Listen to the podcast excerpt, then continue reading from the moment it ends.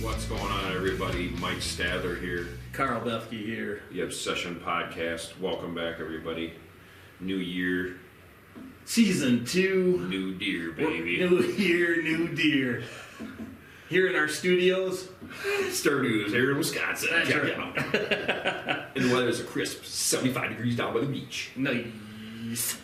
So we got a question here today, Carl. Yeah, what you got? Uh, is a micro food plot better than a mock scrape? Huh.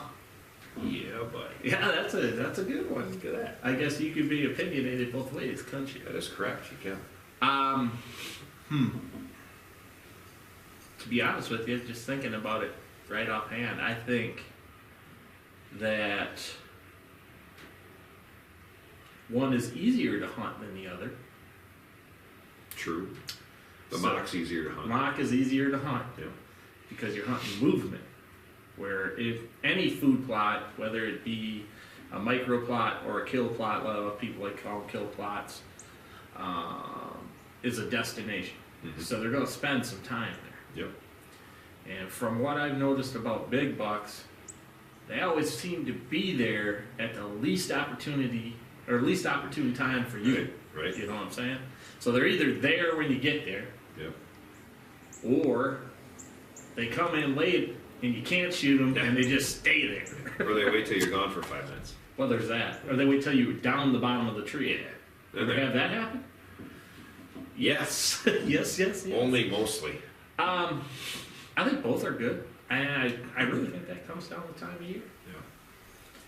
Yeah. I, I think because we've heard a lot of people say how microplots don't work.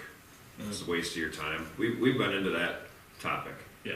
Like now we're not going to delve into that right now, but which we both agree is wrong. Um, I, I say you know one thing with a microplot, in my opinion, is exactly what you said though, but I think with a microplot, um, your setup on it is huge, Mm-hmm. and it can be a great spot to hunt a big buck, Yes. 100%. rather over a big food plot. Right there by my house, the kill corridor. I've killed more of Yeah. my Pope and Youngs there on microplots Yep. than any place else. And I, that's one thing I think we both agree on, that Yeah. we've both done and seen. Yes. So that's why I like I like microplots. yeah. They're nice. I like mock scrapes. Yes, they're nice also. You know, so I think you know it comes down to a lot of your property layout. Obviously, I Yeah. think because you can't you can put a mock scrape on any really travel corridor. Mm-hmm. I mean, you really can Oh yeah. just to assess. You know, so it's a little more free to Yes. do that. Because you're picking them up in movement, Yes. so they're they're not you know spending a short time there. They're not Right. spending you know let's just say a micro plot set up correctly off of a main food plot or a main destination plot. They could spend between five minutes and an hour and a half in Yeah. that plot. For sure. um, your picnic plot or the campsite plot uh, is a perfect, and this year will be a lot better. Yes. Perfect uh, micro plot, kill plot, Yep. um, and set up for every win now. Yes. So, which took some thought, Yeah. Which will show. which will show. You guys will see that in the small property layouts starting here on Wednesdays. And that's where I think we get into how you lay these out, you know, because we laid that plot out and didn't give them options to come into it Right? from every direction, No, they have to come in where we want. which will show. Um, and I think, and that's the thing is we're going to use them both together there, Yes. you know. Yep. Um, but we know that area now. Yeah. We've done enough for in it. I, I think it maybe comes down back to your research. So I think a lot of, and I know that we both do this and have done this and continue to do this. We hang mocks with cameras, always yeah. with a Oh, camera. yeah. yeah. and we just look Right. because it's a spot that we think we can hunt. Yes. So I think you got to go in with that thought in your head, like, okay, I want to put a mock here because I think I can hunt this, Yeah. and kind of see what your movement's doing. You know, Yeah, no, that's number one. Yeah, that's that's number one. I mean, re- realistically, someday we should probably do a show on how we do do all that layout. Hey, we stuff. might do that. Hey. So anyway, um, you know that that part of it being said there too is, I, and I'll throw this out. It's you can do short, um, short span scouting. I guess is what I would call it. Where you know, like Mike saying, he had established the uh, campsite plot. This year we did nothing but make it better. And the reason we made it better is from what we learned over the last couple of years, education wise, from what we were seeing on cameras. Yes, And this year we had a mock there. Yep. And we learned a lot. yes. So you you do have to research it, like you were saying. That's very important. Um, now, do we like one better than the other? My opinion, no. No. Both are very productive, but uh, both actually have to be set up correctly. Yeah. You can't just throw, like you you stated before, um, the mock scrape you put right there by where you killed your deer this year. Mhm. I mean, you said basically all year that thing really never got hit. Yeah. He that deer never walked by that mock. Right, I killed him twenty yards from it. right. Never. But he never walked not, by it not once. because they weren't utilizing that No. that spot. Yep, he wasn't. No. Uh, Well, the ones that walked by it really weren't hitting it anyway. No. They were just kind of Nope. Mm-hmm. So it was huge intel, right, you know. And now we know that's getting moved, right. and we know we know the spot's good. Oh yeah, That yeah, that we've established, and now we're making it better. right. You know, and the same thing, you know, we're moving mocks here and your property. Yep. Um, we're putting in a micro plot here Yes. because of what we know now. Right. Um, but you know, which remember when you go in and do this, you can't just plop a plot anywhere. Yeah. It's, Um, it's not random. Never. It's never random. Yeah, you, you know, and a couple things you need obviously is you knew you know you need the canopy open above it, if especially if it's inside your woods or something like that. Right. Um, it all it all goes back to your layout. Right. You know, um, how are your deer moving? You know, That's um, a you huge- put a plot in, they'll never go in it. Oh yeah, I've seen that. I've seen that before. We, Yeah. I did that over there at uh, the kill corridor. That one plot way down in the corner. Every now and then I'd get a doe in there. Yeah, and that was not much. Never killed a Great buck plot. in there. No. Oh yeah, beautiful. Look plot. nice, Yeah. good aerial.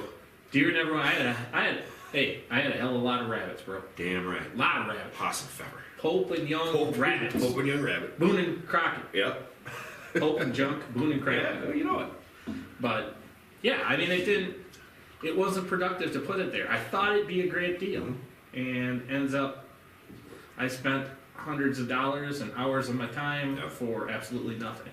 So you do have to educate yourself Yeah. on locations and things, and that's that's whether it be mock scrapes or whether it be um, microplots. And I, I think too, we could go back to, or, you know, helping people with this. If you go back to, obviously our mocks, like we say with cameras, Yep. um, your stands, like we talk about all year, you're sitting in stands. Yes. So pay attention to what's going on. We've talked about it at your property. We talked about here again today about things that we seen out of stands we set, which is Right. going to help us maybe not necessarily move those stands, but make them better by doing things around them. Perfect example. The stand we set this year in that valley, you and I put the lock on in there. We put a mock scrape down there.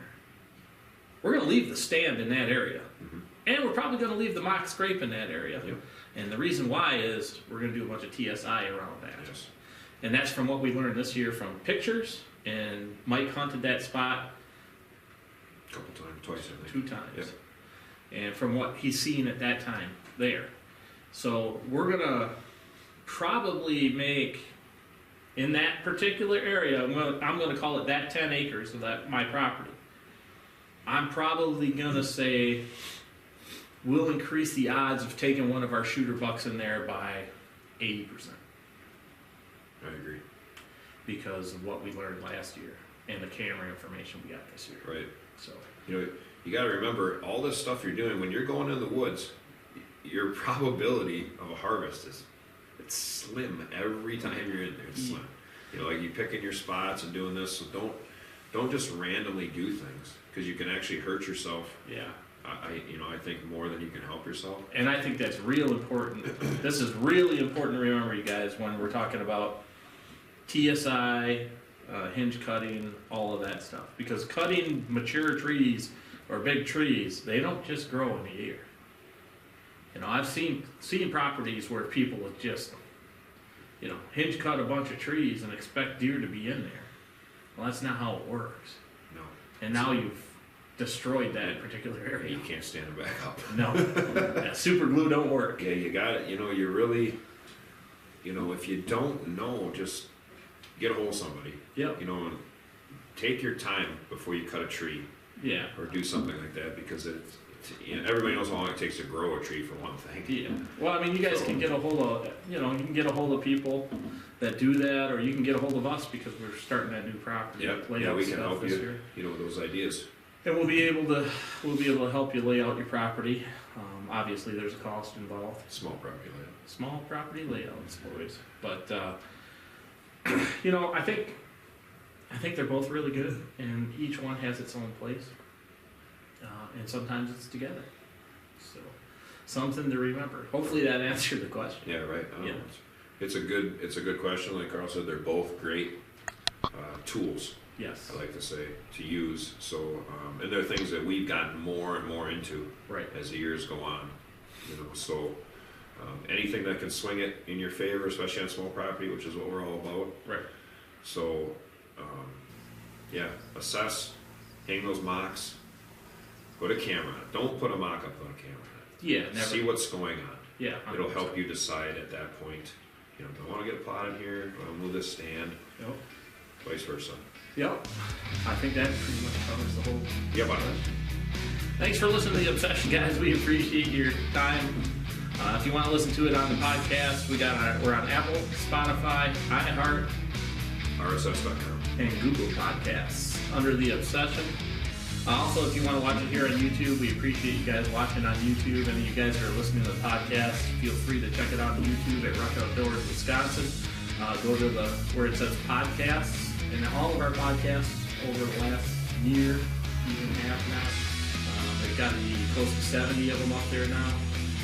Uh, check those out. Also, our small property layouts uh, talks about all the property layouts that we had last year, and uh, the animals we ended up taking. Our hunts are all on there. We appreciate you guys.